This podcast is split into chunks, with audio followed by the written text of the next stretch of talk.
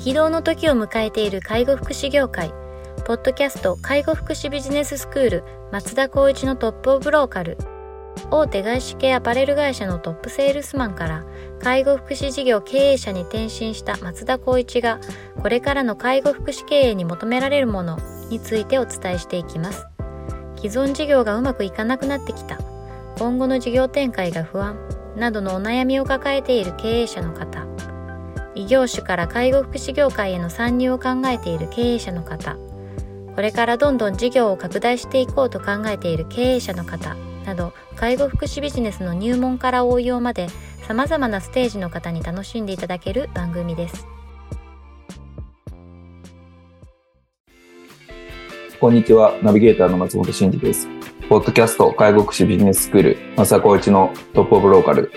トップオブローカルとは、介護福祉業において地域に密着し、地域に愛されることで地域のナンバーワンになることです。松田さん、本日はよろしくお願いします。よろしくお願いします。はい、今日も行きたいと思います。はい、えー、と今日はですね、えー、とご質問いただいておりますので取り上げたいと思います。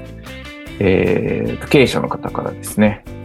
こんにちは、いつもためになるお話ありがとうございます。私は九州エリアで法令を複数展開しているものです。最近近くに競合の事業所ができてきました。昔は地域で当社しかなかったのが、今ではどんどん新規出店してきています。今後しばらくはこの状況が続くと思いますが、生き残っていくためにはどんなことが必要だと思いますか？抽象的な質問で申し訳ありませんが、よろしくお願いしますと、はい、いうような内容です。これはあの法令をやられている経営者だったらみんな同じように思う内容なのかなと思います。そうですよね、はい。まあうん、と私たちの会社でもやっぱりここは必ず議論しなきゃいけないことだし、先を見据えてどうしたらいいかっていうこと。まず一番はやっぱりあのこの地域九州エリアで、まあ、周りにどんどん出店してきたっていうのもあると思うんですけど、いわゆる保護者や、まあうん、とお子さんにとってどういったことが一番需要と供給あるかなっていうポイントがまず大事かなと思うんですけど、何が言いたいかというと、やっぱりコンテンツですよね。何を提供するかっていうところがしっかりとこうコアな部分が作られていれば、多分競合他社が来たとしてもある程度しっかりと自分たちの事業所を ピーアール できるんじゃないかなとは思うんですけど、ご質問でいくと、周りの出店が多くて生き残っていくためにはですよね。なのでやっぱり冒頭でお話した通り、やっぱり先を見据えたところと、えーと、保護者、利用者のお子さんの方々にとっての需要と供給がどうなのか。もう一つはやっぱり一番大事なのは、やはりあの法改正が都度起こるというところ。ここの部分のポイントをしっかりと情報を先取りしながら、自分たちの事業者はどうしていくべきかっていうところがポイントになるかなと思っています。うん、今論点がふたつあると思ったんですけれど、まあ、ひとつは、はい、まあ、コンテンツというお言葉出ましたけれども、顧客に対してどうサービスを提供できるかっていうところがひとつあるよねっていう話だと思うんですが、はい、この辺のこのニーズだったりとか、まあ、コンテンツを開発していくみたいな視点でいくと何かありますか？ニーズをどう捉えるかとか。ニーズってなると、今、まあ、トレンドって言った方がいいのかな、うん、流行りの部分でいくとよくあるのが、今まではやっぱりレスパイトケア、要するに預かってそこの部分のご家族の負担を軽減しようっていうところの、まあ、どっちかというと学童的な部分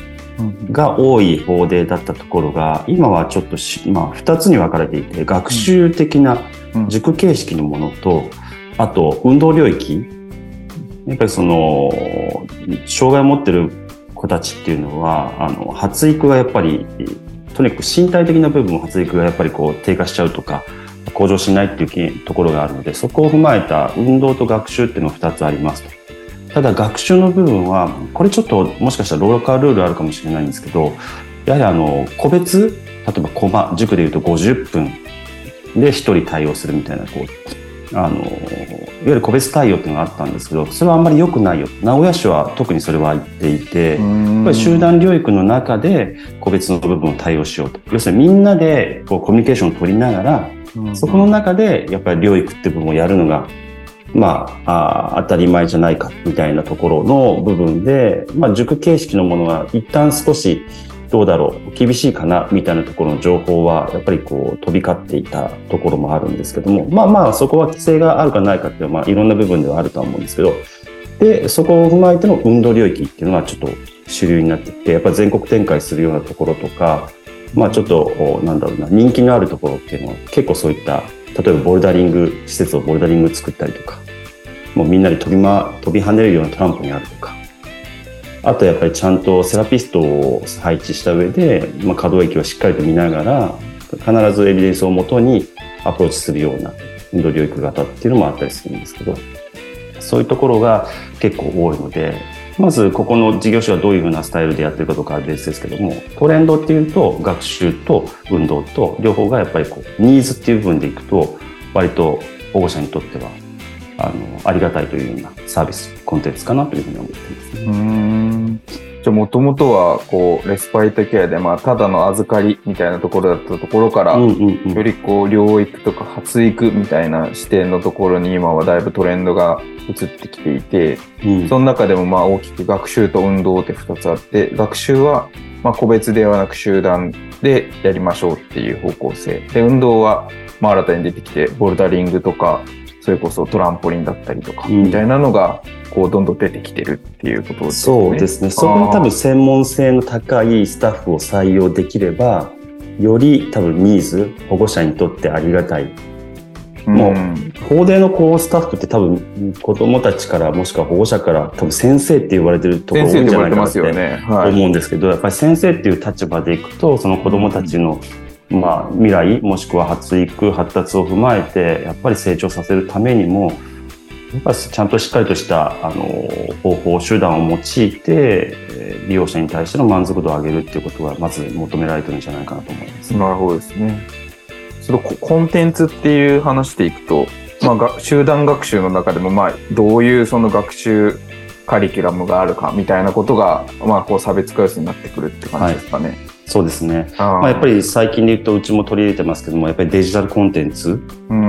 ん、要するにこう iPad を使ったりとか、いわゆるこうプログラミング的なもの、うん、健常時でもやってるんですけども、やっぱり発達障害を持ってるとはいえ、まあ、やっぱり将来は全然まだまだ明るい未来があるっていうところで、将来をやっぱりこう仕事をするとか、まあ、もしくは何か自分でやるっていうところに関しては今の主流でいくとやっぱり アイティー コンテンツを用いたあなんだろうスキルを上げるっていうところに関しては保護者もやっぱり求めてる部分があるということでうちも取り入れたんですけども、あこれ、まあ、そういったところでいくとニーズは結構あるなっていうのは思いますね。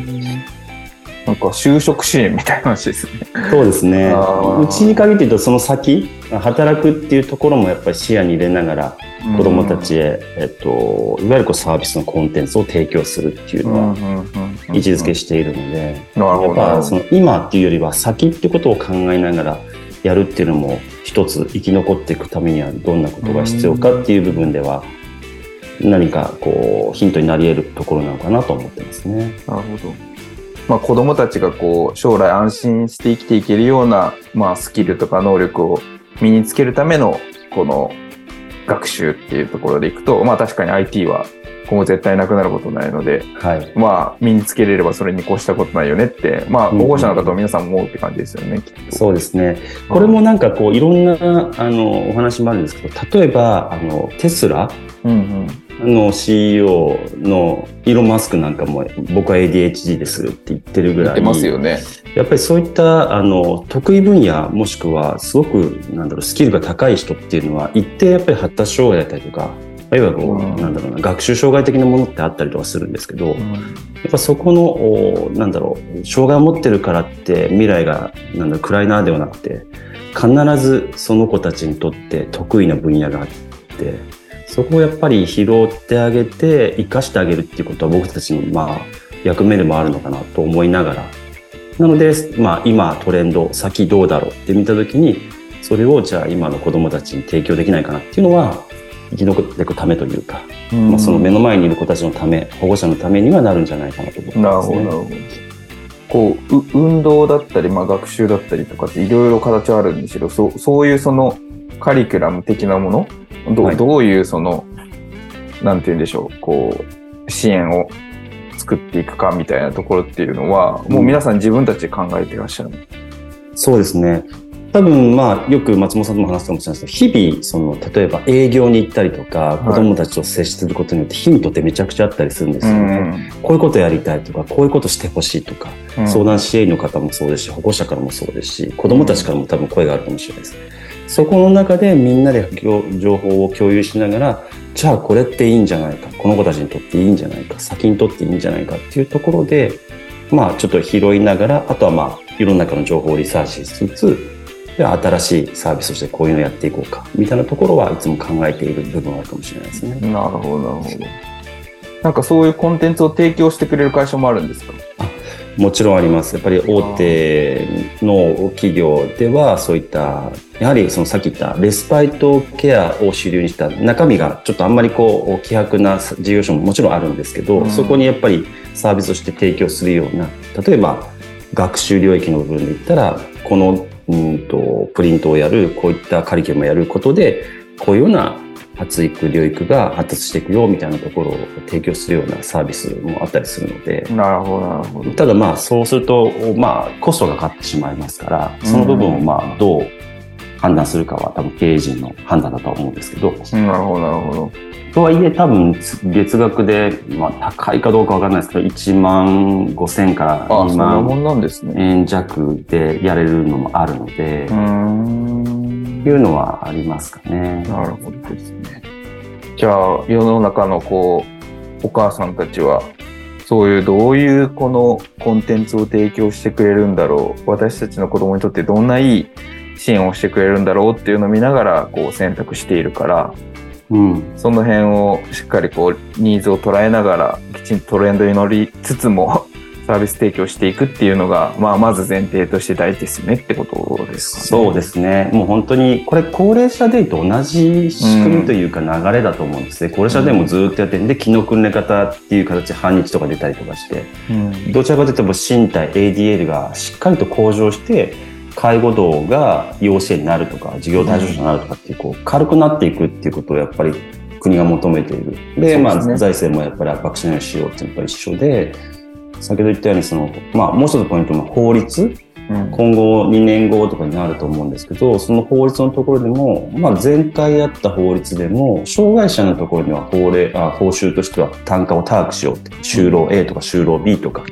いうのはあるんですけど、やっぱり、えっと、児童発達支援じゃなくて法令の方ですかね、うん、法令の方はやはりちょっと仕組みが厳格化されたりとかしていて、実質、まあ、報酬下がってないよとは言われながらも、その体制が取れなければ報酬やっぱり減額されるっていうような形になってしまったので、やはりここはその九州でもどんどん出店したっていうのもあって、まあ、結構飽和状態になりつつある業界でもあるので、やはりこう尖ったというか、しっかりと自分たちはこういうサービスやってますって言っていかないとなかなかその生き残っていくっていうことはできない状況は高齢者でと同じようになっていくんじゃないかなと思っています。なるほどですね。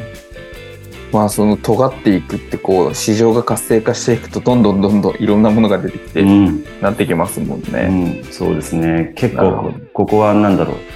う、お金とかも関わってくるようなところなので、いかに自分たちが今の利用者、保護者をまあファンと捉えてしっかりとグリップできるような関係性ができないと、やっぱ地域で一番、このトップオブロワーカーの目的となる地域で一番になるためには、そこをしっかりと目の前の、まあ、いわゆるお客様というか